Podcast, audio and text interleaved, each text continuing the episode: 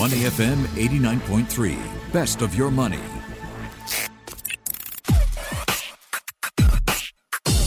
Money and Me on Your Money, only on Money FM 89.3. This is Money and Me with me, Michelle Martin. With markets increasingly certain of the inability to expect predictable injections of liquidity by central banks, is the stage set for choppy waters ahead? And will the key theme for 2022 be how inflation is managed? Here to discuss markets, global liquidity, and to lay out her expectations for the Federal Reserve's moves, especially in view of their meeting later this week, is Deborah Cunningham, Chief Investment Officer, Global Liquidity Markets Federated Hermes. Welcome to the show, Deborah. Thank you so much, Michelle. It's glad to be on. I'm glad to be on. Good to speak with you. Tell us, um, what are your expectations for the timetable and the type of rise for the federal funds rate? We are looking for a liftoff in the federal funds rate that is as soon as March. Um, I know the Federal Reserve meets this week. Uh, we'll get the results of that meeting on Wednesday at the press conference. And that would be a stretch for them to uh, invoke some sort of a liftoff at that meeting. They certainly, from a Fed speak standpoint, have not prepared the market for that, which, you know, I think if, if anything, most central banks and certainly the Federal Reserve Bank is one that doesn't like to surprise the market. So they've kind of set the market up from various um, speakers for um, the taper process, you know, where they are cutting back the amount of bond purchases they do on a monthly basis through March. So it makes sense then in a sequential way. The next step in the in the process would be for them to actually start increasing rates in more of like the normalization type of, of phase. So we're in we're in for a, a March uh, increase as as the beginning of that liftoff process to start. Commentators were speaking with differ in terms of, you know, how soon and how much they expect the Fed to react. Uh, some say three to four rate hikes, others say more than five. Can you give us a sense of what you're expecting? Certainly, Michelle. You know, I think it's a, it's a fluent situation. If you had asked me three months ago, I would have given you a different answer. And as soon as, you know, as recent as three weeks ago, I would have probably given you a different answer.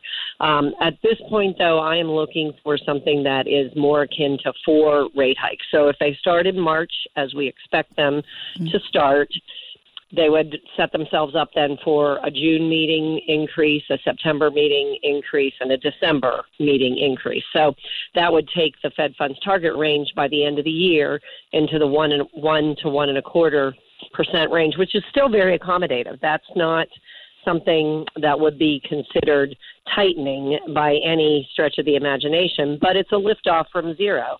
And I think that's where they feel they need to get to at this point given what we have from an inflationary standpoint in the market. In terms of allocations in this scenario, we're seeing cash flow matter to investors, distributions in the form of dividends, sectors that have pricing power, and investors looking at high quality companies across different sectors. So, what could higher liquidity mean for sectors like technology and Asian shares? Well, you know, I think when you have an increasing amount of liquidity in the marketplace, and we actually have, we've had a lot we continue to grow the liquidity in the marketplace. There is cash on the sidelines.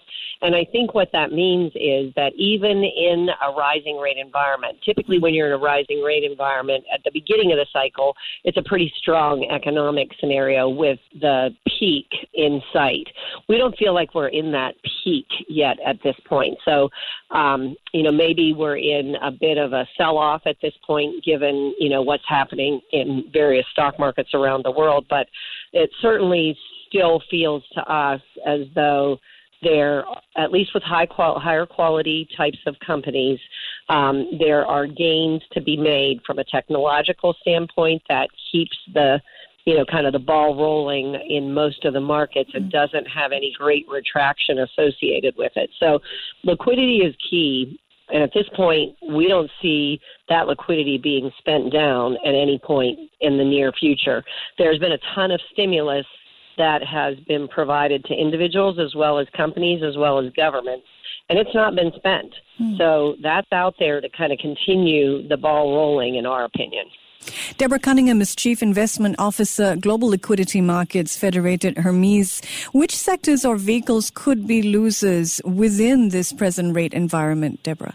Well, I think it has a lot more to do with what's happening from a COVID economy standpoint. We've learned to do things differently. Delivery places that bring things to your home are doing well. Places that are not necessarily, uh, you know, that require in person attendance are not doing as well. I think travel and leisure is still one that will will continue to suffer. Um, whereas when you look at more durables and you look at some of the technological advances that we've had, from a systems standpoint and the efficiencies that those give both businesses as well as individuals in their homes, those should continue to, you know, propel them, be propelled forward. We don't see those languishing at this point. So it's not as much a traditional cycle, mm-hmm. mainly because it was a cycle that was interrupted. We were in a growth economy. Granted, we were in a slowing growth economy in 2020 when COVID hit and and the world shut down for you know a period of time and obviously went into a deep recession.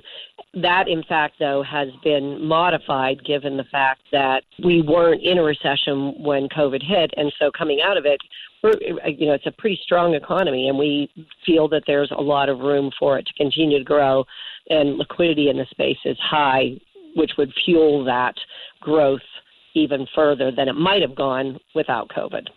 Let's talk a little bit about the SEC's um, newly proposed rules that we saw in December with a new round of rule amendments that were discussed. Uh, the US SEC intends to improve, it says, the resiliency and transparency of money market funds.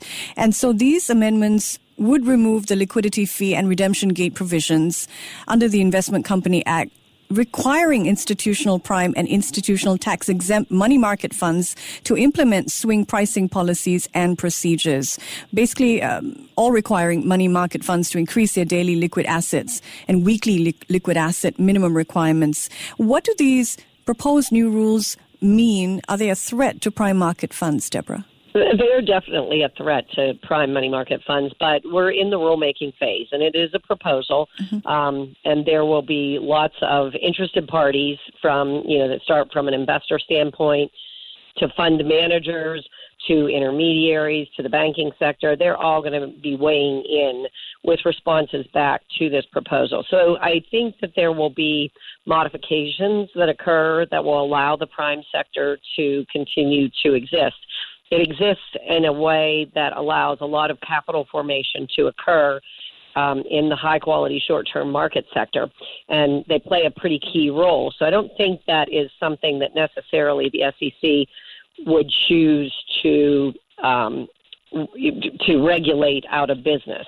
And I'm not sure that they think their proposals will, but our intention from a um, from a fund manager standpoint is to try to convince them and to you know provide valid arguments as to why the idea of swing pricing just would not work from a same day trading vehicle that money market funds are. So it's an uphill battle, but we've been here before.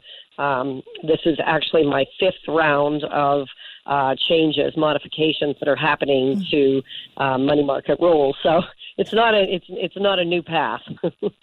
All right, great insights. Thank you very much for speaking with us this morning. Deborah Cunningham is Chief Investment Officer, Global Liquidity Markets for Federated Hermes. Before acting on the information on Money FM, please consider if it's suitable for your own investment objectives, financial situation, and risk tolerance. To listen to more great interviews, download our podcasts at moneyfm893.sg or download our audio app. That's A W E D I O. Available on Google Play or the App Store.